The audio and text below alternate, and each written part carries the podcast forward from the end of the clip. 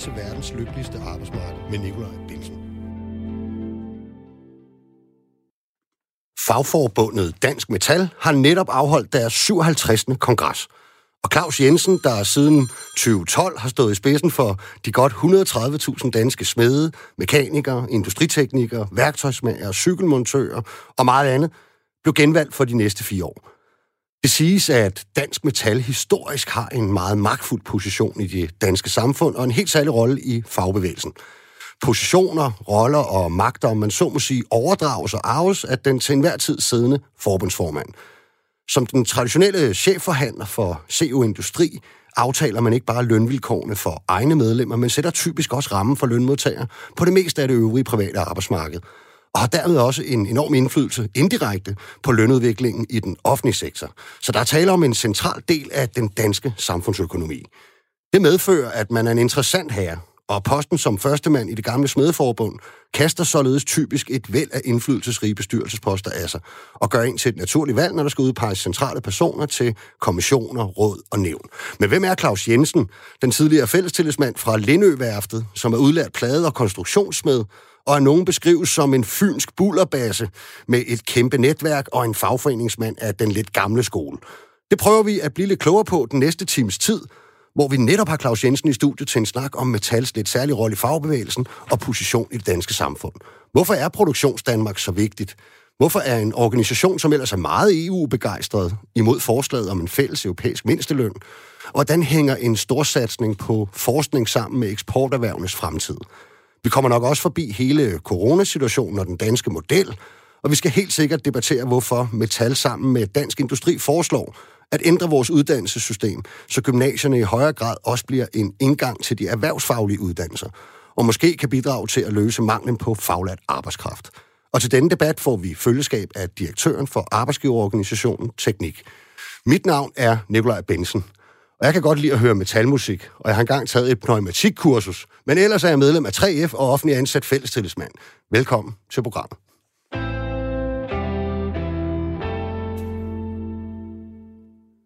Claus Jensen, velkommen til programmet. Tak. Har du fået slukket telefonen? Ja, ja, det gjorde jeg sådan lige, øh, da jeg begyndte at larme. ja, det er godt. Øhm, I har lige holdt kongres, og du blev genvalgt. Tillykke. Tak. Hvad var de sådan, væsentligste overskrifter fra jeres kongres? Jamen altså, vi havde sådan tre hovedoverskrifter, og, og det er jo også ret naturligt, at øh, dem, der så går på talerstolen, de forholder sig selvfølgelig også øh, til de overskrifter, vi havde øh, sat kongressen i tale med. Hmm. Og det var, at fremtiden er grøn. Altså, vi støtter jo 70 målsætningen, øh, som regeringen har udstukket. Fremtiden er faglært, øh, og det er jo lidt tilbage til den diskussion, vi skal have lidt senere øh, med øh, direktøren ud i teknik. Øh, og fremtiden er fællesskab. Øh, og, og grunden til fællesskab, øh, det er jo, siger sig selv jo, altså det er jo indbegrebet af det, at have en fagforening, eller være i en fagforening. Mm. Men også det, at vi faktisk har medlemsfremgang i øjeblikket, og det er klart, øh, det er vi rigtig, rigtig glade for. Øh, og det har krævet, han har sagt, blod, sved og tårer, som Churchill nok vil have sagt. Øh, men nu er vi der, og vi har medlemsfremgang, og så er det vigtigt for os, at vi også fastholder det. Hvad dækker det over, Claus, når du siger medlemsfremgang? Hvad, hvad, hvad, hvad er I oppe? Jeg tror, jeg sagde 130.000 cirka medlemmer, ikke? Ja, vi er 100.000 medlemmer okay. af Metal, og, og vi har haft en medlemsfremgang målt på et år på, øh, på 0,3 procent, så det, man kan sige, det er ikke sådan, at vi har stoppet for tilgangen. Øh, Ej. Vi har stadigvæk plads til flere. Ja, ja. Øh, men det er jo alt andet lige en kæmpe stor forandring i forhold til det, vi har hørt i de sidste mange år, altså mm. at vi går baglands, baglands, baglands. Og derfor er det også vigtigt en gang imellem at ture og fejre, når det er noget, der går godt, mm. og derfor så skulle det selvfølgelig også på, på, på dagsordenen. Ja. Til jer, der lytter med derude, hvis I har en kommentar til det, vi taler om i programmet, eller et spørgsmål til Claus Jensen fra Dansk Metal, så send en sms herind på 1424, skriv R4, og så din besked efter et mellemrum. En gruppe forskere fra CBS, det tror jeg står for Copenhagen Business School, der har kortlagt den danske magtelite, de konkluderer, Claus, at du har det mest magtfulde netværk i Danmark. Et netværk, der rækker videre en stor erhvervsleder, en statsminister, og sågar hendes majestæt dronningen. Kan du øh, sådan mærke, at du har en magtfuld position som formand for Dansk Metal? Ja, altså nu, nu bruger de, øh, de ordet magt, og det er ikke, fordi jeg ikke kan lide ordet magt, men altså det her, det er jo et spørgsmål om, hvor stort et netværk man har, mm. øh, og Og med hensyn til netværk, så er meget af det jo noget, man arver, øh, fordi man sidder og forhandler, øh, kan man sige, øh, frontoverenskomsten i Danmark, altså industriens øh, mm. overenskomster. Øh, og når man gør det, øh, så er det naturligt nok, at der er mange, der er interesseret i at, at diskutere forskellige ting med en. Øh, så øh, det der netværk, det er noget, jeg har arvet efter min forgænger, Torgild Jensen, øh, og så er jeg selvfølgelig selv bygget på. Øh, men det er rigtigt, mit netværk, det er øh, relativt stort. Mm. Hvor mange, øh, det ved du vel, tænker hvor mange fonde og bestyrelser og faste udvalg og sådan noget sidder du i? Ja, det ved jeg som ikke. Altså, det kommer lidt an på, fordi hvis du går ind og kigger min writer, hen jeg sagt, øh, så, så står der mange, men der er jo også nogen, som ikke er særlig aktive, altså nogle indvortes øh, ting i mm. for eksempel CO Industri, som vi har behov for. Øh, og, og, men, men det sovende er så, celler? Øh. Ja, det er ikke sovende celler, men det er ting, som altså skulle handles under alle omstændigheder af overenskomstparterne.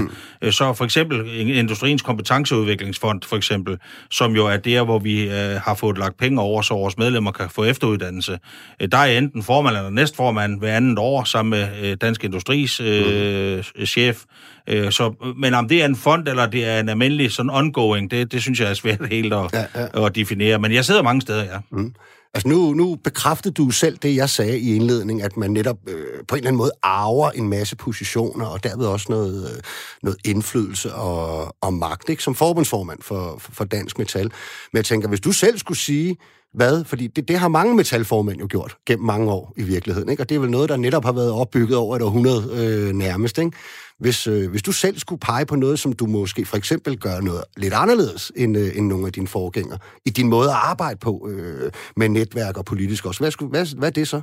Jeg, jeg tror, jeg, jeg er mere udadvendt end, end ham, jeg afløste, Torkel mm. Jensen. Han havde nogle andre styrker, øh, men jeg er nok mere udadvendt. Øh, så har jeg jo også sådan, altså dyrket og talt bredt øh, i de politi- med de politiske partier i Folketinget. Mm. I højere grad end Torkel øh, gjorde, men, men det er jo ud fra en eller anden virkelighed om, at det er vigtigt for os, fordi vi har så mange medlemmer i eksportindustrien, så det er rigtig vigtigt for os, at øh, eksportens konkurrenceevne, den bliver ved med at være stærk.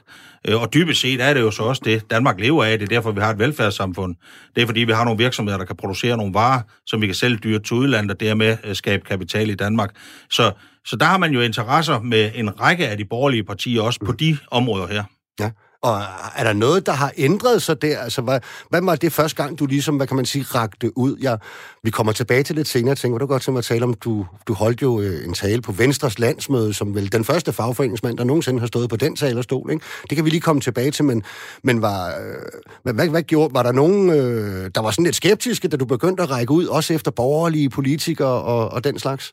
Jo, der er jo altid nogen, der er skeptiske, øh, men altså, når man blev tilbudt at komme og holde en tale, som man selv skriver, øh, og kan holde den til øh, over 1000 øh, venstrefolk, aktive venstrefolk og erhvervsledere, øh, så synes jeg, man skulle være et kvej, hvis man sagde nej tak til den mulighed. Mm.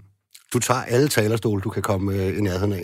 Jamen, det mener jeg faktisk ja. er indbegrebet af et krav, man skal have til sin fagforeningsformand. Mm. Jeg tænker, at øh, hvis man skal have en chance for at ende som forbundsformand i, i Dansk Metal, og det gælder vel egentlig for mange øh, faglige topposter, kan man sige. Men så skal man tit gå den der slagende vej igennem øh, systemet, og muligvis have deltaget i nogle kampvalg og, og, og ting. Altså, hvad fra, fra du rykker fra arbejdsplads ind i, i fagforening eller forbundshus, hvad, hvad har været din vej? Hvad har du øh, lavet, inden du blev forbundsformand der? Hvis vi holder os til, fra da du øh, bliver faglig, om man så må sige, ikke? Jamen, at faktisk så er jeg udlært på Lindø ja. øh, og, øh, i 80'erne, øh, og der kom jo et kæmpe dyk i øh, skibsværftindustrien der midt i øh, 80'erne. Så der søgte jeg faktisk væk fra Lindø og fik et job nede på Wittenborgs automatfabrik i Odense. Mm. Øh, der blev jeg faktisk arbejdsmiljørepræsentant og tillidsrepræsentant. Da vi så nåede op i 90'erne, så det var sådan meget, øh, altså det var jo indendørs i, i nogle fabriksbygninger, sådan altså, hvis man havde lidt temperament, så kunne det godt være en lille smule kedeligt øh, på den lange bane og skulle sådan tænke, at her der skal jeg have 40 års jubilæum en gang. Ja. Så da der kom ordre i ordrebogen igen øh, på Lindø, så søgte jeg faktisk tilbage øh, der først i 90'erne, Øh, ikke fordi jeg ikke kunne lide at arbejde på Wittenborg, for det var en fantastisk arbejdsplads, men jeg havde for mig krudt i røven til at regne med, at jeg skulle stå der og samle automater øh, mm. de næste 40 år. Og så kom jeg tilbage til, til Lindø, og så kan man sige, så, så har du ingen tillidsværv mere jo. Så starter du for så vidt øh, forfra. På gulvet? Ja. ja, ja. Og så kommer du så på et tidspunkt i klubbestyrelsen, og så blev jeg øh, tillidsmand. Og på et tidspunkt blev jeg så fællestillidsmand og kommer med i AS-bestyrelsen. Mm. Er der, sådan, øh, er, er der noget fra den tid ude fra arbejdspladserne, og, og det der med at være fællestillidsmand og, og, og selvom det minder om hinanden, er det jo nogle andre mekanismer end noget mere, hvad kan man sige, direkte måde, man repræsenterer, synes jeg jo selv, altså sine kollegaer på. Er der noget fra den tid, som, øh, som, som du holder, hvad kan man sige, stedet fast i, som, øh, som forbundsformand også? Ja, altså, det er jo ens referenceramme, øh, hvordan man har oplevet arbejdslivet. Altså, jeg tror da, du vil kunne finde medlemmer i Dansk Metal, der sy- synes, at jeg refererer for mig til den tid. Mm. Jeg prøver faktisk at lade være, fordi jeg kan også godt selv høre en gang imellem, ja, men den gang jeg var, og så videre, og så videre. Øh, og det bliver jo mere og mere uinteressant, øh, nu længere du kommer fra det. Og du har jo også en anden virkelighed i dag. Men, men det er da klart, du har da nogle, øh, nogle ting i dit baghoved. Altså, mm. hvad vil medlemmerne tænke om det her? Altså, hvad tænker almindelige mennesker? Fordi man skal jo passe rigtig meget på, når man arbejder her i København, at man ikke bliver sådan en del af en eller anden sæbeboble, mm. som ikke kan forholde sig til, Altså hvis man skulle tage et, sådan et, et konkret eksempel lige, som er op i tiden nu, nu skal vi hen og, og have elbiler alle sammen, så siger okay, hvad fanden må, øh, når man smeden over i Jylland eller på Fyn tænker om det? Mm. Altså, som måske er nødt til at have to biler, fordi den kollektive transport jo virker noget bedre i København, end den gør øh, over på Fyn eller i Jylland. Mm. Har de råd til det? Hvad vil det betyde for dem, at de skal have en elbil? Kan der overhovedet lade strøm nok op på en elbil, til de skal... Øh, fordi de skal jo også imødekomme en eller anden fleksibilitetskrav, altså med at kunne flytte sig mm. fra arbejdsplads til arbejdsplads. Så, så her, der synes jeg ret hurtigt op i mit hoved, jeg sådan går tilbage til at tænke, hvordan var det lige, Claus, hvis det var dig selv, der skulle øh, begynde at indrette sig efter det her? Er det bare noget, der er lavet af nogle mennesker, som synes, at øh, det hele skal være meget grønt, øh, og at, øh, at de har nogle helt andre muligheder i deres liv? Altså, de, mange af dem, som sidder og får de idéer her, det er jo også typisk mennesker, som tjener ret gode lønninger. Mm. Hvad med en smedsvend, der tjener en halv million om året? Vil han også synes, at det lige var inden for rækkevidde at købe sig en Tesla mm. eller noget andet? Altså, der synes jeg egentlig, at der får jeg hurtigt fat i, øh, i virkeligheden. Ja, jeg skulle sige, så det virker lidt som om, at, at, at du faktisk bruger det som en slags kompas, selvom du godt er klar over, at selvfølgelig har verden øh, på, på, på de forskellige virksomheder, Dansk Metal, der har overenskomst på, jo også forandret sig over 25 år, men, men du bruger det som sådan en slags kompas og en reminder om netop at sige, hvordan bliver det her lige taget ned nede i kantinen? Jamen altså, et andet konkret eksempel for overenskomsterne, det er jo for eksempel vores fritvalgskonto. Mm. Altså, hvorfor har jeg fået, øh, har jeg haft meget, meget positive tanker om fritvalgskonto altid? Ja, det var fordi, at Mærsk købte på et tidspunkt et værft ned i Tyskland, der hed Stralsund. Mm. Øh, og der havde vi i mange år ude i, øh, i klublokalet, ude på, på Lennø, sådan talt om, hvordan kan det være egentlig, når vi møder tyskere, når vi er ved Gardasøen, eller på Mallorca, eller på Kreta, eller hvor vi nu rejste hen. Hvorfor har de altid flere penge end os? Altså, og det var sådan ret udbredt uh, tankesæt af, dem vi møder, øh, når de kommer fra Tyskland, så har de råd til at gå og spise hver aften, og de køber også rødvin og bajer og så videre. Så de, på en eller anden måde må de være rigere end os. Det må være nogle rigere tyskere, ja. blev vi enige om. Og vi synes faktisk, vi havde en okay løn øh, mm. på Lænde, hvilket vi også havde. Øhm, så fandt vi ud af, da vi købte Stralsund, at de havde den 13. månedsløn så tror der pokker, altså den fik de udbetalt til ferien, så tror der pokker, de havde flere penge mellem hænderne. Mm. Og derfor lavede vi faktisk det uden en lokalaftale på et tidspunkt om 2% ekstra oven i feriepengene. Mm. Øh, så langt øh, nåede vi. Øh, men jo stort set er det samme som det, vi i dag godt vil have, at øh, fritvalgskontoen kan bruges til. Mm. Så har vi så sat nogle andre parametre ind også, i erkendelse af, at der er andre, der ønsker noget andet i deres liv. Altså, de ønsker måske at købe børneomsorgsdage, de ønsker at bruge flere penge til seniordage, de ønsker at sætte flere penge ind på pension. Men man kan også vælge at få dem udbetalt i forbindelse med ens sommerferie. Og nu er vi så ved sidste overenskomstforhandling nået op på 7 procent. Altså 8 procent, det er stort set en månedsløn i Danmark, så vi er tæt på. Men jo klart et referencepunkt, som jeg havde mm. helt tilbage i 90'erne, øh, mm. på Lindø, fordi vi talte om det her med, hvorfor er tyskerne rigere end os, når de holder ferie. Ja, og det er jo meget interessant det der, fordi at fra at fritvalgskontoen, hvis vi bare skal tage den konkret, ikke, øh, jo egentlig sådan blev lidt kritiseret i starten, ikke? Altså også internt i fagbevægelsen og andre steder, og Altså, så er du altså gået til, det er jo faktisk enormt populært, når du øh, rent faktisk går ud og spørger ude på, på arbejdspladserne. Det var en del af kravet fra medlemmer, at den skulle hæves, ikke bare i, øh, i metal, men faktisk mange af de steder, hvor man opererer, de hedder noget lidt andet end nogle andre steder, men det er samme princip. Øh, og der er jo mange af os offentlige ansatte, der gerne vil have den. det er så bare ikke lige en mulighed. Øh, så, så jeg tænker sådan lidt, om man der er jo mange faglige emner, hvor man nogle gange, hvor, hvor virkeligheden imellem øh, medlemmerne og kollegaerne ude på arbejdspladsen, og det er typisk noget, lad os være ærlige, der handler om lidt mere frihed til selv at få noget indflydelse på nogle ting og vælge. Nogle gange klasser med de interesser, vi mener, vi skal forsvare som fagbevægelse også, og, og lidt godt kan lide de lidt firkantede systemer. Ikke? Øh, hvordan, øh, hvordan, hvordan ser du på det? Jamen det her, det er, jo, det er jo helt klart noget mere individuelt til medlemmerne. Mm. Og det er jo også i den retning, samfundet er, er gået. Og det kan vi jo vælge at kæmpe imod, hvilket jeg tror vil være at kæmpe mod vindmøller. Så hvorfor så ikke lave noget, en, nogle fællesskabsrettigheder, som er mere individualistisk? Øh, og det er jo det, vi har forsøgt at gøre med, med, med fritvalgskontoen. Og du har helt ret i starten. Øh, der var der jo mange, der kritiserede det, da Torkel startede mm. med 1%, øh, og, og så blev det til 2%, og der var mange, der syntes, at det var jo ikke øh, noget som helst. Og, men, men der har vi i Metal altid haft den holdning, altså du får jo ikke, altså det var det samme, da vi indførte arbejdsmarkedspensionerne, mm. altså i, i, 2000, eller i 1991. Mm. Der kunne vi godt have valgt to modeller. Vi kunne have valgt den model, vi heldigvis valgte, at tage en lille smule af gangen, sådan vi i dag står med en 12% pensionsordning. Vi kunne også have valgt at gå til, gå til arbejdsgiverne og sagt, at vi vil have 12%. Mm. Og så var der blevet sagt nej, og så var vi endt i en konflikt og så har vi ingenting fået. Mm. Og så kunne vi have gået frem igen tre år efter, eller to år efter, og sagt, at vi vil have 12 procent, og så var vi røget i konflikt igen, og det kunne være gjort en tre-fire gange. Øh, og så var det meste af forbevægelsen nok, nok gået konkurs under, under indtryk af, at man skulle betale strækunderstøttelse. Så har vi stået i dag uden noget som helst. Vi har ikke haft nogen pensionsordning. Mm. Der valgte man i stedet for den lange seje vej, altså mm. en lille smule år for år, overenskomst for overenskomst, som så gør, at i dag, øh, der får unge mennesker 12 procent lige fra starten af. Ja, og, og, på no- samme... og nogle steder mere. Ja, ja nogle steder mere. Ja. Og på samme måde kan man jo se fritvalgskontoen. Starter med 1 procent, mm. bliver 2 procent, bliver 4 procent, bliver nu 7 procent. Mm. Øh, og så er jeg godt klar over, at der er nogen, der kan være sådan lidt utålmodige og sige, mm. vi skal have det hele på en gang. Men det har jeg bare ikke... Altså, når jeg kigger ud i verden øh, også, og, og jeg er jo næstformand for de industriansatte i Europa, mm. altså jeg kan ikke se nogen steder, hvor de har fået opfyldt de her øh, alt eller intet øh, krav øh, fra halv 12 til middag. Det lader sig ikke gøre, fordi at, igen, vi arbejder i industrien, som er i direkte konkurrence med resten af verden, så hvis vores udgifter lige pludselig eksploderer i Danmark, så betyder det kun én ting, det, det er tab af arbejdspladser. Mm. Og det er der heller ingen, der er interesseret i. Nej.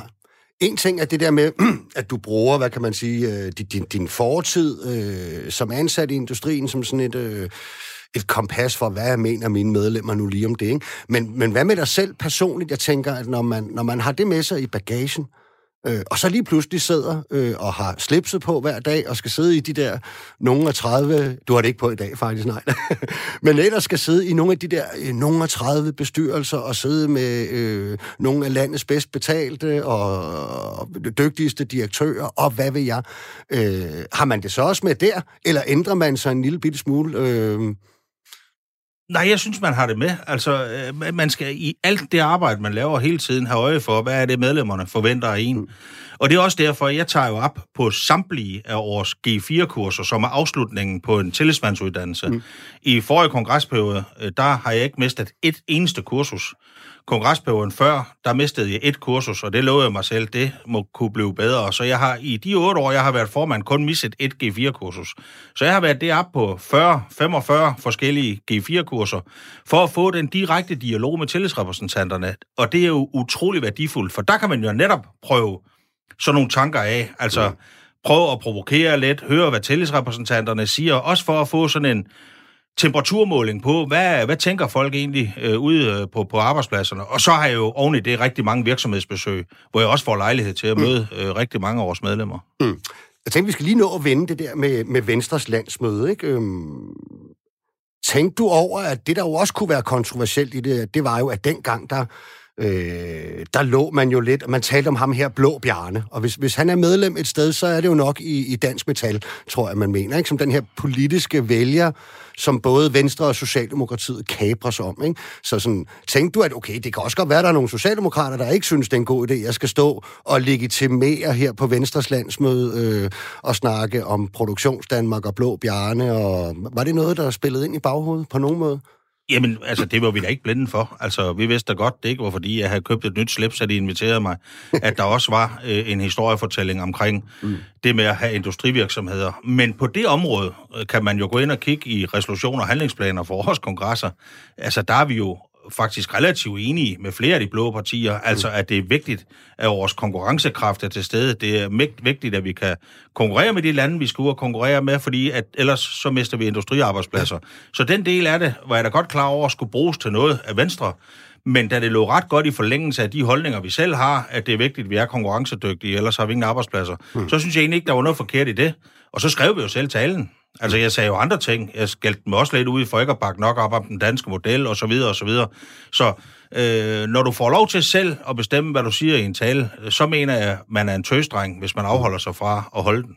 Ja, hvad hedder det? Øhm, jeg, jeg, du, du var lidt inde på det øh, før, ikke? og det er jo det, der adskiller jer måske lidt fra, hvis for eksempel er et forbund som FOA og HK og andre. I har altid meget fokus på, hvad kan man sige, erhvervslivets rammevilkår. Det er ligesom jer, der er den stemme i, i fagbevægelsen, i hvert fald sådan set lidt, øh, lidt udefra. Kan du ikke prøve? Du har lidt været inde på det, men kan du ikke prøve at forklare mig, Claus? Jeg er jo medlem af forbundet for gummirøjser og, og, øh, og rengøringsmidler, ikke? Øh, og det er måske ikke altid, vi tænker så meget øh, på det her. For, forklar os lige det der hvorfor er det så vigtigt med produktionsdanmark? Hvorfor er eksporterhvervene så vigtige øh, for Danmark og for velfærdssamfundet? For jeg hører jo den kobling i det, ikke?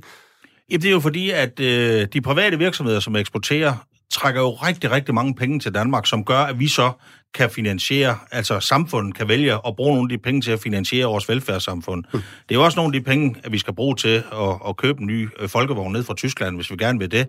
Altså, det er vigtigt, at vi sørger for, at vores industrivirksomheder har det godt, øh, så skaber de arbejdspladser, og så har vi produkter, der kan sælges, og så kan vi cashe ind i vores øh, samfund. Så, så derfor er det vigtigt for Metal, for vi kan jo se det med det samme, hvis vi taber konkurrencekraft. Altså for eksempel op igennem nullerne. Mm. Der havde man jo rigtig meget mere travlt med, at en udlejningsejendom her i København, sådan med, med 8 eller 12 øh, lejligheder i, det kunne jo fordobles, de, der kunne værdien fordobles hver andet år. Mm. Og så gik vi alle sammen og bildte hinanden ind, nej, hvor er vi blevet rige, fordi jeg har købt en gammel udlejningsejendom for 4 millioner for tre år siden, og nu har jeg solgt den for 10. Øh, og så så vi vel nok blevet rige, men Danmark var jo ikke blevet rigere. Vi har jo bare bildt hinanden ind, at den ejendom var blevet mere værd.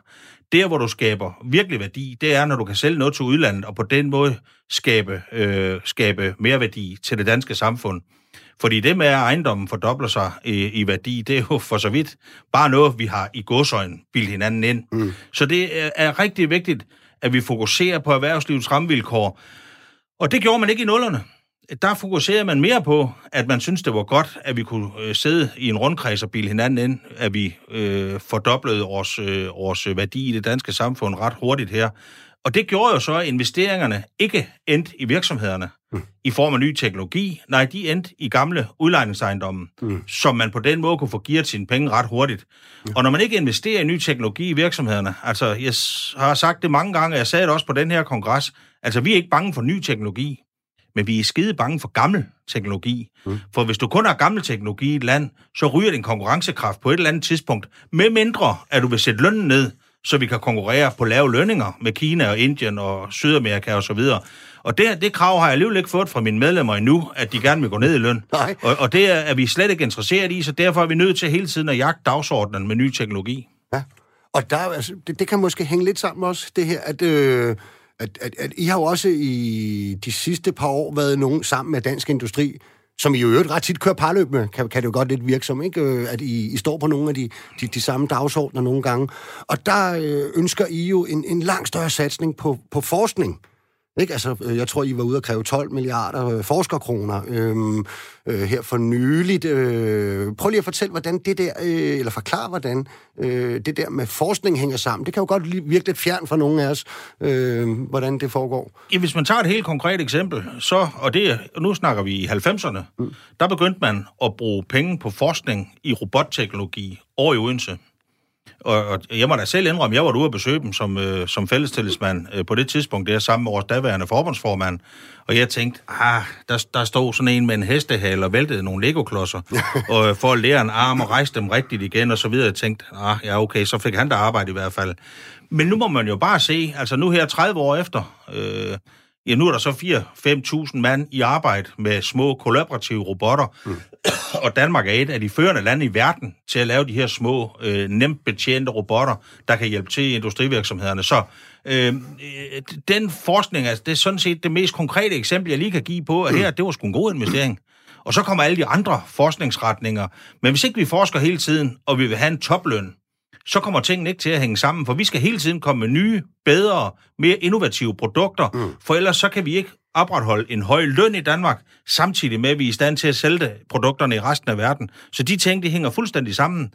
Hvis vi slækker på forskningen, så bliver vi på sigt et fattigere land, for så vil vi miste arbejdspladser. Så det, jeg måske også lidt hørte dig sige, det er også, at fordi det var jo også op i tiden på, øh, i en periode, at jamen, så skulle vi ligesom konkurrere øh, med kineserne på at, at kunne løbe lige så hurtigt og, og så videre. Det, det er jo også lidt en død sild, ikke? fordi at de, de er jo mange flere ansatte, end vi er alligevel. Så det får ligesom også at finde øh, et andet greb ind i innovation, eller hvad?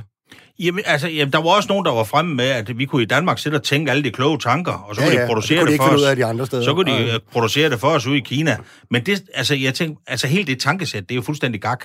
Altså, forestiller man sig, at kineserne vil tænke, okay, vi skal have alle de dårligst betalte dele af et produkt, og så kan de op i Danmark gå øh, og, øh, og ryge cigaretter og drikke øh, kaffe latte, og så tænke de store tanker, og så skal vi nok, altså, så trækker kineserne da også den del af arbejdet øh, til Kina. Selvfølgelig gør det det. Og hvis du ser på en typisk produktionsvirksomhed i Danmark, så kan man jo dårligt nok holde til, at den ene afdeling ligger på den forkerte side af gaden i forhold til produktionsafdelingen. Altså mm. udvikling og produktion skal hænge sammen. Fordi det er jo den måde, vi har været dygtige til at innovere i Danmark på, fordi vores faglærte har en rigtig, rigtig, rigtig høj øh, kvalitet, altså vores faglige uddannelser, mm. som gør, at vi matcher øh, og kan samarbejde med ingeniørerne, mm. og vi kan også gå op til direktøren, hvis vi synes, der er noget, der er tåbeligt. Altså det kunne jeg godt fortælle flere eksempler på, at øh, jeg har været øh, vidne til på vores produktionsvirksomheder, at øh, de faglærte simpelthen øh, direkte peger øh, på direktøren og siger, du har ikke overholdt de aftaler, vi har haft, du har ikke fået fornyet de og de maskiner, så kan du fandme ikke komme her og sige, at det er overskyld, at vi ikke kan producere mm. og hurtigt nok. Så må du selv til at komme lidt længere frem i skoene, kammerat. Mm. Så men den øh, interaktion, der er på virksomhederne, er jo det, der har bort øh, vores produktivitetsudvikling i Danmark, og som har gjort, at vi er konkurrencedygtige med resten af verden. Heldigvis for det. Mm. Og der er jo sådan lidt om det der med, at når, når vi får, når der kommer sådan, du ved, en, så er det det politiske hotte i øjeblikket. Nu er det det her, vi skal gøre, og så skal vi ned i folkeskolen og ændre den. Og nu, nu skal vi gøre alle de her ting, fordi at det er måden, vi overlever på i den store internationale konkurrence. Ikke? Og, og du er lidt inde på det, så jeg, jeg tænker også altid, ja, tænk hvis de andre fik den helt samme idé. og, og, og det tænker man, det skal man måske spørge sig selv om nogle gange. Ikke? Jamen, hey, er den så god, den her idé, at de andre ikke bare øh, kan gøre det, og meget større lande og meget bedre? Men hvad er det, der så måske er særligt i Danmark, som gør, at vi trods alt måske har et eller andet form for forspring, eller kan, kan nogle andre ting end, øh, end andre? Ja, en af de helt afgørende ting, vi har gjort anderledes i Danmark, det er jo, at vi har sat på den grønne dagsorden for rigtig mange år siden. Altså, der tror jeg nok, at vi er, om ikke unikke, så er vi i hvert fald nogle af dem, der står helt frem i bussen øh, på det emne her. Og hvorfor har vi gjort det? er det fordi, vi i 80'erne og i 90'erne var mere grønne end resten? Måske. Øh, men måske også fordi, vi vil have en højere løn i Danmark. Så når en virksomhed lavede et produkt, så var det vigtigt for den virksomhed at kunne gå ud og sige til kunderne i resten af verden, det kan godt være, at vores produkt er en lille smule dyrere. Til gengæld så sparer I en hel masse energi, hvis I køber vores produkt. Øh, og her der kan du også øh, tale vand ind, altså vandforbrug. Mm. Hvis man køber øh, øh, vandsystemer i Danmark, så sparer man måske 50 procent af det vandforbrug, man i øvrigt har mm. øh, i det land, vi eksporterer det til. Mm. Så her der er det et spørgsmål om, at vi er nødt, han er sagt, fordi vi vil have en højere levestandard i Danmark, har været nødt til at satse på nogle andre ting, herunder det grønne, og det kommer os jo kæmpe meget til gavn nu, mm. fordi nu efterspørger hele verden jo lige pludselig øh, grønne produkter, øh, mm. og der ligger vi altså rigtig, rigtig godt med de produkter, der bliver produceret øh, i Danmark. Mm. Du lytter til verdens lykkeligste arbejdsmarked med Nikolaj Bensen. Og jeg har stadig forbundsformanden for Dansk Metal, Claus Jensen, i studiet. Og sammen med Dansk Industri, så er I kommet, Claus, med et nyt forslag til, hvordan vi kan gøre noget ved manglen på faglærte. Udfordringen er jo altså, at der er for få, der søger ind øh, på en erhvervsuddannelse, til trods for, at man i mange år har fokuseret på at få unge fra folkeskolen til at vælge en erhvervsuddannelse. Derfor er vi nødt til at se på uddannelsessystemet med nye øjne, mener I. Og hvad er det helt konkret, I, øh, I foreslår, Claus? Jamen altså, nu har vi jo kørt i rigtig mange år med kampagner, besøg, øh, prøve at, at tale vejlederne, altså tale den her dagsorden op for vejlederne, for skolelærerne osv. osv., fordi vi godt vil have nogle flere unge efter 9. eller 10. klasse vælger at tage en faglig uddannelse. Det ser ikke ud som om, de tal rykker sig overhovedet. Mm. Altså, øh, nogle få øh, Meget procenter ja. efter kommaet. 0, øh, eller andet. Ja, præcis. Derfor siger vi nu, så må vi nødt til at prøve at kigge på, hvad kan vi gøre på, på det gymnasiale område. Her var der jo bare sidste år en, altså en passus i gymnasieloven, der, der hed, at man på gymnasierne skulle vejlede unge til videregående uddannelser. Den har vi fået fjernet sidste år, sådan at gymnasierne i dag godt må vejlede unge over i erhvervsuddannelserne. Det vi så siger nu, det er, så bliver vi nok også nødt til at aktivere gymnasierne lidt mere i forhold til rent faktisk at gøre det. Mm. Og hvorfor siger vi det? Ja, det siger vi blandt andet, fordi 28 procent af de unge, der forlader et gymnasie, har to år efter, at de har forladt gymnasiet, stadigvæk ikke enten kommet ind på en uddannelse eller er i arbejde. Altså, dem bliver vi nødt til at have aktiveret over i øh, de erhvervsfaglige uddannelser, for vi kan ikke bare blive ved med at løbe panden direkte ind mod en mur, og så regne med, at vi kan hjælpe øh, folkeskolerne med at få en højere procentdel til at vælge de, de erhvervsfaglige uddannelser. Så det er sådan set er nød, at vi siger, at vi bliver nødt til at se lidt anderledes på det her. Vi bliver nødt til i højere grad at have aktiveret gymnasierne til også at lede unge mennesker over i erhvervsuddannelserne. Okay. Med på en telefon skulle jeg også meget gerne have Troels Blikker Danielsen, administrerende direktør i Arbejdsgiverorganisationen Teknik. Hej Troels. Hej. Velkommen til programmet. Tak skal du have. Du har siddet og lyttet øh, lidt mere. Kan du ikke lige først fortælle os, Troels, hvem øh, er det egentlig, Teknik øh, organiserer af arbejdsgiverne? Hvad er det for nogle fag og uddannelser? Øh, jo, det kan jeg godt. Øh, teknik arbejdsgiverne repræsenterer øh, industriteknikere, kleinsmed, skibsmontører, entreprenører, landbrugsmaskineuddannelserne og øh, elektrikere og elinstallatøruddannelserne og alle VVS-uddannelserne. Mm. Øh, så vi har sådan en bred... Øh, kan du høre, hvad jeg siger? Jeg kan godt høre, hvad du siger. Øh, vi har sådan en bred treenighed, altså LVVS og industri. Mm. Okay. Og øh, I er jo mildest talt ikke enige med, med Metal og DI's forslag. Hvorfor ikke? Øh, det tror jeg, det er fordi helt grundlæggende, så synes jeg, det er en sådan lidt mærkelig præmis at stille det op, som om det er gymnasie eller ej. Øh, fordi vi synes, den generelt den store udfordring, det er kvaliteten af dem, der, bliver ud, der kommer ud af gymnasierne. Det, de er altså også begyndt at være så ringe, så universiteterne brokker sig. Og så mm. kan vi jo se, at øh, alle de industrivirksomheder, der er medlem hos os, har øget deres lærlingeoptag med ca. 75 procent de sidste fem år, mens der generelt kun har været en stigning på 17 procent i industrien. Så øh, jeg vil sige det på en anden måde. Jeg synes, øh, jeg synes det, er, det, er en, det er en mærkelig diskussion. Jeg forstår godt, at der er en indholdsmæssig frustration over, at det tager tid at ændre vaner og kultur og bygge stærke erhvervsskoler og erhvervsuddannelser op, der matcher tiden. Det kræver flid, hårdt arbejde og tålmodighed. Og det er med på, at noget, der ikke er så meget op i tiden. Men vi har altså været i gang med en omstilling af erhvervsskolerne, som er på den rigtige vej, og det er det, vi synes, man skal holde fast i. Og så synes vi også, at diskussionen handler om noget lidt andet. Øh, jeg er selv et meget godt eksempel, synes jeg. Jeg er søn af en metalarbejder, det der i dag hedder industritekniker. Han videreuddannede sig og blev så senere lektor på universitetet. Og det er jo den tankegang, vi skal have fat i. I konkurrence med kineserne, så skal vi uddanne og dygtiggøre os hele livet. Mm. Og det er jo den reelle diskussion her, synes jeg. Og jeg synes, det er den diskussion, vi skal have med hinanden. Vi skal ikke lære unge mennesker fest og farver af hovedindholdet. Hverken i gymnasiet eller alle mulige andre steder. Og det er det, jeg er bekymret for. Og det, øh, det kræver altså hårdt arbejde med hænderne og hovedet, hvis Danmark i fremtiden skal klare sig i den globale konkurrence. Det tror jeg, det, det, det er det synspunkt, vi har.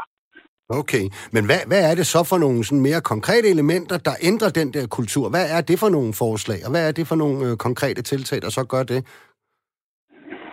Altså, hvis jeg skal sige, øh, det, det, kan, det kan jo både blive meget langt og meget kort, ikke? Men mm. altså, i vores verden, så er vekseluddannelserne, det er hovedvejen. Det er her synergierne mellem teori og praktisk læring opstår.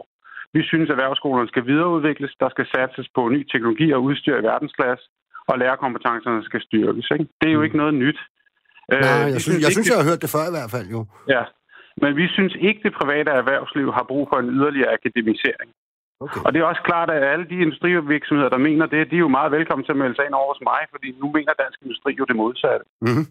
Altså, vi synes, at det Claus jo er meget velkommen til at ringe til mig om, det er, hvordan udvikler vi og moderniserer vi de uddannelser, vi har ansvar for i fællesskab.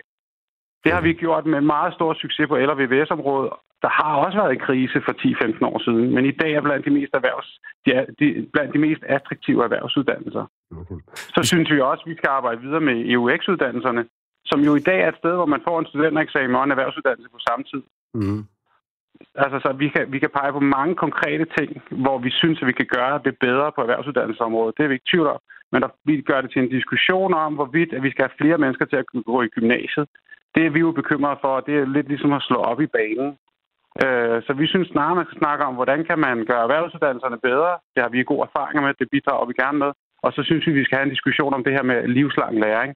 Og det lyder rigtig, rigtig kedeligt, men, men, men det er jo faktisk det, der er vejen frem. Og min generation, om dem, der er yngre end mig, vi ved jo godt, at vi skal uddanne os hele livet. Mm. Jeg har ikke lavet andet, siden jeg gik ud af, af børnehaven, end at uddanne mig. Og det bliver jeg sådan set ved med. Og det er jo det, vi skal holde fast i. Okay. Vi skal lige have Claus Jensen ind. Øh, hvad, hvad tænker du om det, som, som, som Troel siger, Claus? Jamen altså, der er ikke noget, det Troel siger, jeg er uenig i. Øh, og, men, men, men Troels forholder sig ikke rigtigt til det, at vi har skrevet om. Altså, når unge mennesker er færdige med 9. 10. klasse, så er det, vi gerne vil have flere år på erhvervsskolerne. Det har vi prøvet at køre kampagner, diskussioner, vi har fat i vejledere, vi har fat i skoler, vi har, og det har vi gjort de sidste 6, nej, 10 år, vel, er det efterhånden. Der er vi op imod tre meget, meget tunge parametre, når vi forsøger at få de unge til at vælge en erhvervsuddannelse her. Der er vi op imod skolen, vi er op imod familien, eller mor, mm. som moreffekten, er den, ja, moreffekten. Ja. Og vi er op imod gruppepresset for kammerater, eller ønsket om for de unge mennesker at komme over øh, samme sted, som langt de fleste af kammeraterne kommer over. Og det tror jeg, vi har tabt. Jeg tror ikke, vi kan gøre. Jeg tror simpelthen ikke, vi kan vinde kampen imod tre så hårde aktører over for en 16-årig. Altså, jeg har selv en søn, som valgte gymnasiet også, da han var 16. Så blev han heldigvis klogere, da han var færdig med 3. G, og kom så i lære som ligesom dig, Troels, industritekniker. Øh, og og er blevet rigtig glad for det. Øh, men han skulle lige vejen rundt, fordi at det tror jeg, de forventede ned i hans skole. Det tror jeg også, kammeraterne forventede, at det gjorde man bare. Og hvis man, og det tror, det tror jeg, den kamp her, den tror jeg, vi har tabt. Så det vi siger er ikke, at vi skal have så mange som muligt videre på gymnasiet, for så har vi jo gået ud og foreslået en 12-års enhedsskole, mm. i stedet for et gymnasium. Vi går ud og siger, vi er rigtig glade for de 20 procent, der direkte vælger en erhvervsuddannelse, men vi må også kigge på, at gymnasierne skal have en aktiv rolle i at få vejledt nogle af alle de unge mennesker, som efter to år, efter de har fået deres 3. G, at de stadigvæk ikke er i gang med noget. Dem er vi nødt til også at have fat i over i erhvervsuddannelserne. Mm. Så det er sådan set bare det, der er vores budskab. Og jeg er helt med på, at teknik øh, og dem Troels repræsenterer, de er langt, langt bedre til at tage lærlingen end nærmest nogle andre arbejdsgiverforeninger. Øh, og det skal de have kæmpe ros for. Det synes jeg er flot. Øh, men jeg tror bare ikke, vi får de unge menneskers valg til at blive meget anderledes, uanset hvor mange penge vi indposter ud på at stå i reklamer og, og så videre. Okay. Og Troels, en, øh, en, en sidste bemærkning fra dig. Det sidste, Claus siger, øh, kan I vel måske mødes om. Det gør vel ikke noget, at gymnasierne orienterer sig noget mere, i hvert fald, øh, i forhold til at få, få, få nogen videre over i de erhvervsfaglige uddannelser. Nej, det, det, det er jeg helt enig med Claus i, og Claus og jeg er typisk jo også, som Claus siger, meget, meget enige. Uh, jeg tror også, at vores uenighed er nok også uh, faktisk større op imod DI, som vi synes ikke har kommunikeret det helt så nuanceret, som, som Claus gør her. Mm. Uh, vores, vores, jeg vil bare slutte af med at sige, altså, vi har jo for eksempel på vores uddannelser sørget for, at uh, man kan få forkortet øh, hvad hedder det, sin uddannelse med et år, hvis man kommer fra, fra, fra gymnasiet og går ind på elektrikeruddannelsen. Mm. Så man får merit med. Og det, det kunne man jo godt gøre på andre, andre uddannelser også. Så det er jo sådan en helt konkret ting som parterne. Og det er jo ikke, det har ikke noget med staten at gøre. Der kan arbejdsmarkedets parter jo bare sætte sig sammen og beslutte det. Mm. Fordi det er jo sådan, at erhvervsuddannelsessystemet er skruet sammen i Danmark. Og det er det, vi synes, det er der, vi er bekymret for, at man slår op i banen. Og jeg vil bare sige det, Altså, øh, opgøret med møderne, det kommer jo igen det har historien jo vist, ikke? Altså, de unge mennesker gjorde jo op med dem forældrene der tilbage i 60'erne og i 70'erne, og fordi de så ikke har gjort det her i, øh, i starten af det nye årtusind, så skal det nok ske igen. Det er helt, helt overbevist om. Og så skal vi huske på, at 6-10 år, det er, ikke, det er ikke ret lang tid i, for at lave sådan nogle kulturændringer i samfundet. Og det er jo der, vi altid er bagefter kineserne. Kineserne opererer i 100 år, og vi, er, vi bliver utålmodige efter fem år. Og der har vi noget at lære. Det der med at være tålmodig og tro på det lange seje stræk, som jeg også sagde i starten. Og der mm. tror jeg faktisk, at hvis vi, hvis vi ikke holder fast i det, vi er i gang med på erhvervsuddannelserne nu, så, så kan vi risikere at tabe en rigtig, rigtig stærk investering, vi har lavet de senere år. Okay. Og jeg har ikke noget imod, at de, øh, at de vejleder yderligere fra gymnasiernes yes. side. Jeg vil bare, men, øh, så det er, der, det er der, jeg står. Ja. Alt i orden. Kineserne opererer i 100 år. Vi opererer med en time herinde, så jeg vil sige tusind tak, fordi du ja. ville deltage i programmet Troels Blikker Danielsen, administrerende direktør i Arbejdsgiverorganisationen Teknik. Det er godt.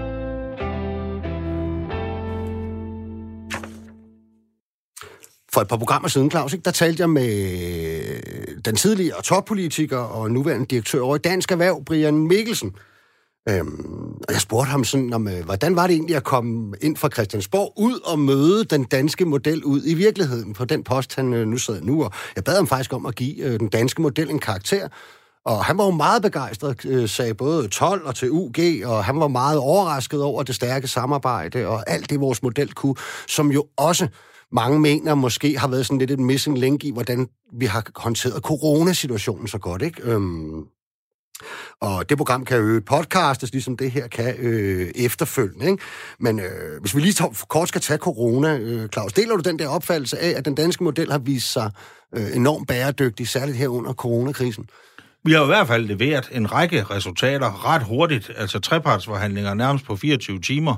Øh, og der er jo også noget, der tyder på, at vi i forhold til resten af verden klarer os ret godt. Mm. Øh, om det så alene kan tilskrives den danske model, det tror jeg nok i forhold til sådan en verdensomspændende øh, pandemi, måske lige at stramme øh, skruen lidt ekstra. Men der er slet ingen tvivl om, at øh, trepartsforhandlinger og den måde, vi i øvrigt altid samarbejder på, den har været en vigtig faktor mm. i at få os nogenlunde trygt igennem. Ja. Og det, jeg jo egentlig gerne vil hen til, når jeg lige starter op på den her måde, det er jo så fordi, at øh, lige op til jeres kongres, der kom du et ud, med et udfald mod de øh, gule fagforeninger, altså dem, som ikke er en del af den traditionelle fagbevægelse, som er en del af vores system med arbejdsret, overenskomster, muligheder for konflikt, lovlige strækker og lockout og så videre. Ikke? Og jeg tror, jeg læste en overskrift, som, som var noget i retning af, de gule laver ikke en skid. Hvad var det, du mente med det? Jamen altså, jeg, jeg er sådan set en lille smule træt af hele den der øh, lange søforklaring, vi tit får øh, fra de gule organisationer. Altså, øh, KRIFA blev skabt i starten af 1900-tallet øh, som øh, en strækkebryderforening, øh, mm. der skulle have folk til at gå på arbejde, selvom øh, at den etablerede fagbevægelse strækkede for bedre løn og arbejdsvilkår.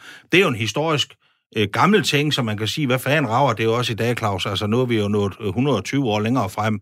Jamen, det er rigtigt, men dengang der blev man jo enige om i den forening, at man ikke behøvede at have strækkevåbnet. Mm.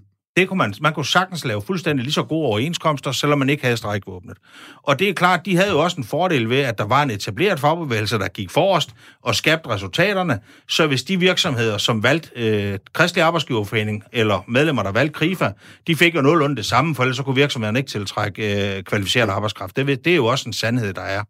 Øh, men så her i 2016, der frasagde Krifa sig så lige pludselig sine overenskomster med argumentet om, de var simpelthen blevet så dårlige, at de ikke længere ville stå på mål for deres egne overenskomster, som de i mere end 100 år havde fortalt befolkningen, kunne forhandles fuldstændig lige så godt, som hvis ikke man havde øh, strækretten.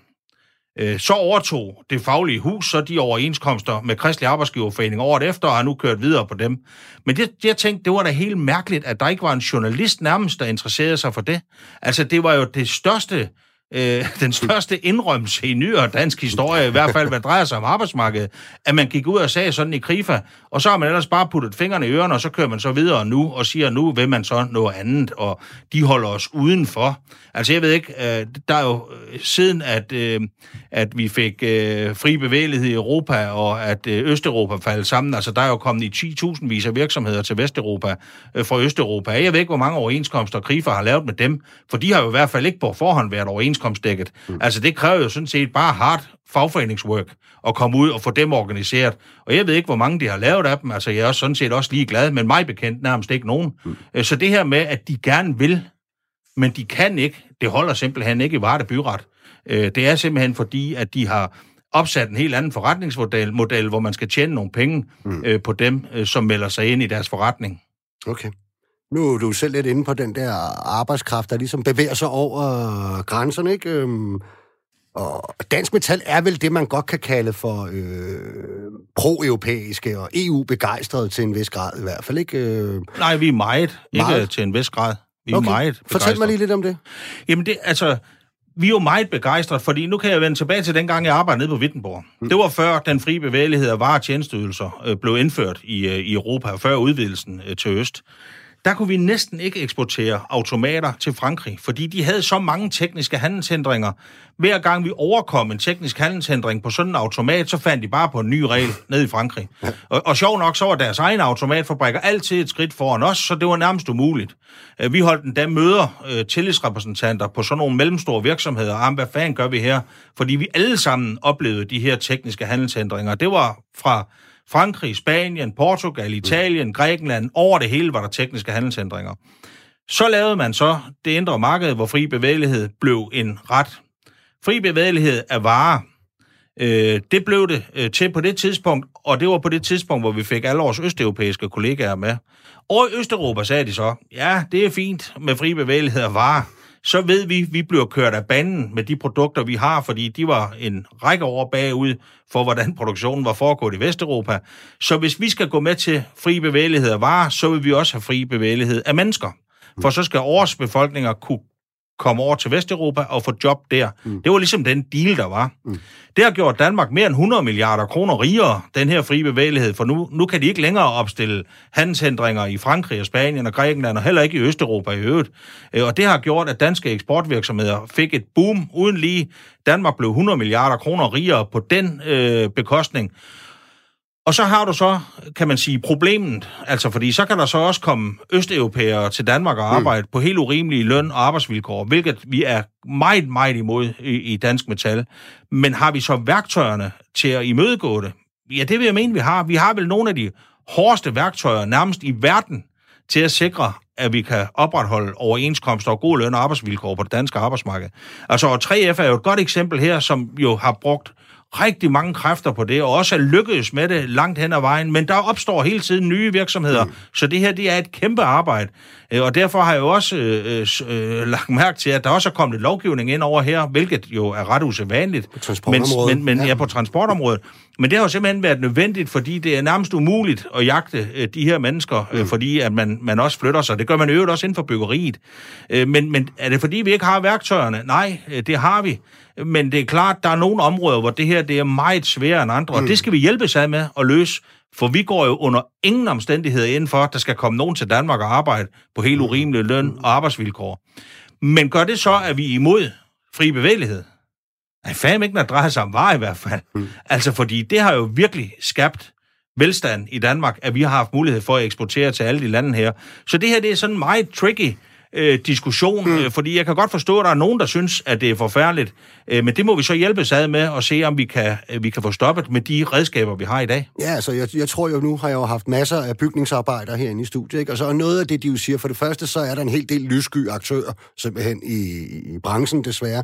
For det andet, så er vi jo nede i det her simple spørgsmål, at om man så må sige, den uorganiserede fri bevægelighed af arbejdskraft kan rykke så meget hurtigere, end vi kan trumle ud og fortegne overenskomster, ikke Claus? Og organiseret frem for alt. Der er jo også en særlig udfordring der med at få organiseret alle de udlandske øh, kollegaer, ikke? Men, øh, men det er rigtigt, der er nogle redskaber, om man, øh, og man arbejder på det. Men det, jeg gerne lige vil hen til, det er jo, at øh, når I så er så begejstret øh, for EU, så er I så dog alligevel modstandere, så vidt jeg forstår, af den her tanke om at indføre en fælles europæisk mindsteløn inden for EU. Og den kommer jo altså. Det har kommissionsformanden Ursula von der Leyen, fantastisk navn, i øvrigt ikke, jo netop øh, annonceret, at øh, den er på vej. Øh, hvad er det, jeres position er der? I vores position er, at vi er fuldstændig lige så begejstret for EU, for vi mener faktisk, at en lovfastsat europæisk minimumsløn er i strid med traktaten. Altså er i strid med det, vi er begejstret for. Okay. Og så ændrer det jo ikke ved hvad, vores... Hvad er det ud fra? Det er ud fra... Ja, artikel 153, øh, stykke 5, hvis du skal have det helt præcist. Javel. Øh, den beskriver ret klart, at EU ikke må blande sig i lønforhold i medlemslandene. Mm. Øh, så vi mener, at det, man forsøger nu på europæisk plan, det er at opfinde en mulighed for at kunne gå ind og lave en fælles europæisk minimumsløn. Og det mener vi faktisk er traktatstridigt. Mm. Og hvis vi har ret, øh, og vi har ret god dokumentation for, at vi har ret, vi har haft dr. Jura, professor Jens Christiansen til at lave to øh, juridiske notater. Jeg kender ikke nogen, der ved mere om det område her, end Jens gør. Øh, og, og det er jo egentlig også, der er ikke nogen, der har modsagt hans notater, vil jeg bare lige sige, mm. øh, endnu, øh, mig bekendt. Så hvis man vil forsøge at fuske sig til en europæisk lovfastsat mindsteløn, så skal Danmark bare blive ved med at sige nej. Altså, fordi det kræver enighed og ændre mm. i traktaterne. Der skal alle lande accepteres, acceptere, at der bliver ændret i en traktat. Mm. Og artikel 153.5, det er faktisk skrevet ind for Danmarks skyld. Altså for de nordiske arbejdsmarkedsmodellers skyld. Mm. Så det her, det er et ret, en ret grundlæggende præmis for, at vi er EU-positive. Men, men er der ikke en mere principiel debat også i det her, Claus? Fordi så vidt jeg ved, så er vel øh, den europæiske fagbevægelse har jo faktisk vedtaget, at man går ind for, for det her, og hvis vi skal give dem noget credit, så, så er det vel egentlig også noget, man indfører, fordi man faktisk anerkender, at der findes lønninger rundt omkring i Europa, der er så lave, man ikke kan leve af dem. Øhm, det, det er vel det, det handler om, ikke? Jo, men der kan man sige, altså hvis man kigger rundt i hele verden, hvorfor nogle lande har lovfastsatte minimumslønninger, er der nogle af de lande, vi kan pege på, der har bedre løn- og arbejdsvilkår, end de lande, der ikke har mm. øh, lovfastsatte minimumslønninger? Altså jeg har ikke fundet det land endnu, mm. hvor det er bedre at være lovfastsat, end at være aftalebaseret. Ja. Og så er der en anden ting, der er en anden ting, man skal lægge mærke til også, når von der Leyen, hun er ude at sige, hvad hun siger det er, hun taler jo ikke om en fast europæisk minimumsløn. Det tror jeg, der er en del mm. kollegaer i Europa, der siger. Og... Så hun snakker om gennemsnit mm. eller median, og så mm. siger hun 50% eller 60% af medianlønnen. Og hvis du tager udgangspunkt i, jeg har for nylig, ja, det er godt et års tid siden, været i Riga. Deres løn vil blive mindre, hvis de går ud fra 50% af medianlønnen, end den er i dag, og den vil stige en ganske lille smule, hvis vi taler 60% men vi taler under 30 kroner i timen. Altså, hvis det er det, at vi er ude at tale om, skal være den store redning for vores østeuropæiske kollegaer, som jo desværre har frygtelige løn- og arbejdsvilkår, mm. så siger jeg bare tak for kaffe. Altså, så bliver det her en skuffelse uden lige øh, for de kollegaer, vi har der. Okay. Hvor er, Claus, øh, vi lakker så småt mod inden, øh, så vi lige godt lege lidt øh, fremtidsforsker her, ikke? Hvor er Dansk Metal henne om øh, fire år, når kongresperioden er overstået? Så tror jeg, vi har haft, håber jeg, og tror, at vi har haft fire år med medlemsfremgang. Øh, vi vil være en endnu stærkere organisation, end vi er i dag, øh, og det er jo sådan set noget af det, jeg føler som min forpligtelse, øh, og som alle formænd i Metal har haft som forpligtelse, at vi hele tiden lægger på. Altså en ting er netværk, mm. det skal vi også lægge på, men langt vigtigere, at vi har en stærk organisation, vi har flere tillidsrepræsentanter, der er endnu bedre uddannede, vi har flere medlemmer, og vores økonomi er endnu stærkere. Det er sådan, at jeg i hvert fald gerne vil se, at forbundet udvikler sig de næste fire år. Mm. Og Claus Jensen er stadig formand eller genopstiller om fire år? Ja, som det ser ud nu sagt, er i hvert fald at genopstille, ja. og så må vi se. Okay, Om det er jo altid noget. Jeg øh, noterede mig, at I også lige på kongressen øh, havde en afstemning om det her med velfærdsforlidet. Og, øh, og det er jo sådan, at i et par af de andre forbund, øh, blandt andet FOA, 3F, NNF og så videre, altså der har man jo nu øh, gået over til, at der faktisk, at øh, ja, nogen mener, man bare skal genbesøge velfærdsforlidet, fordi nogle af forudsætningerne er skrevet. Andre mener decideret nu, at vi skal altså have en debat om, at, øh, at, at den her pensionsalder, at den bare automatisk kan blive ved med at stige. Nogle mener, det skal være 68, andre 70 og så videre.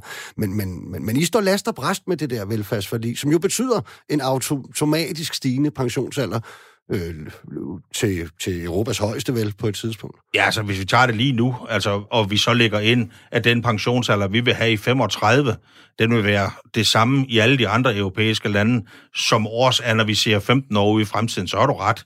Men altså det, vi er bekymrede for, det er jo, altså hvis vi opsiger velfærdsforliget, så mangler vi 53 milliarder, det er de sidste tal, jeg har set, mm. ned fra Finansministeriet, om året i det danske husholdningsbudget. Og som en ung mand øh, sagde op på vores kongres, Altså, hallo, prøv lige at kigge på jer selv, og så tænk 40 år baglands, hvordan arbejdsmarkedet var. Mm. Og hvordan er det så for mig nu? Vil I så virkelig bruge 53 milliarder om året fra mine børns daginstitutioner, mine børns skoler, mine børns sygehus, fordi I selv har haft et hårdt arbejdsmiljø for 20, 30, 40 år siden. Og så pegede han jo på, at der er sket kæmpe teknologiske udviklinger. Mm. Og så vil jeg bare sige, nu er der jo kommet en forslag fra regeringen om at kunne gå tidligere på pension.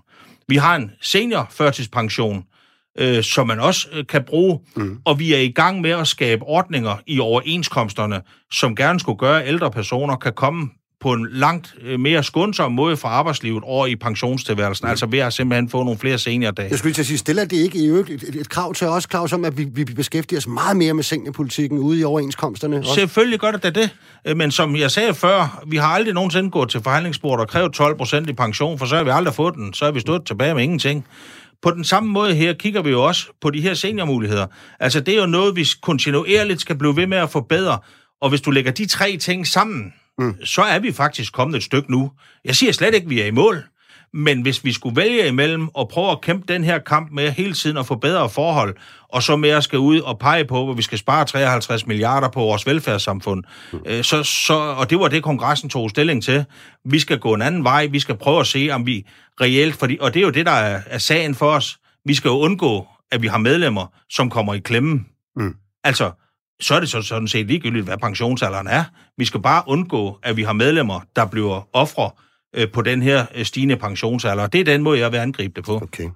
Claus Jensen, det har været en fornøjelse at have dig i studiet. Jeg håber, du også har hygget dig lidt, trods alt. Fint. Det er godt. Og jeg håber, at I, der lyttede med derude, fandt det lige så spændende, som mig og Claus altså selv synes, det var. Mit navn er Nikolaj Bensen, og jeg er tilbage igen næste mandag samme tid og sted. Vi vil øvrigt gerne høre din mening om de mange programmer, vi hver uge sender i radioen og som podcast.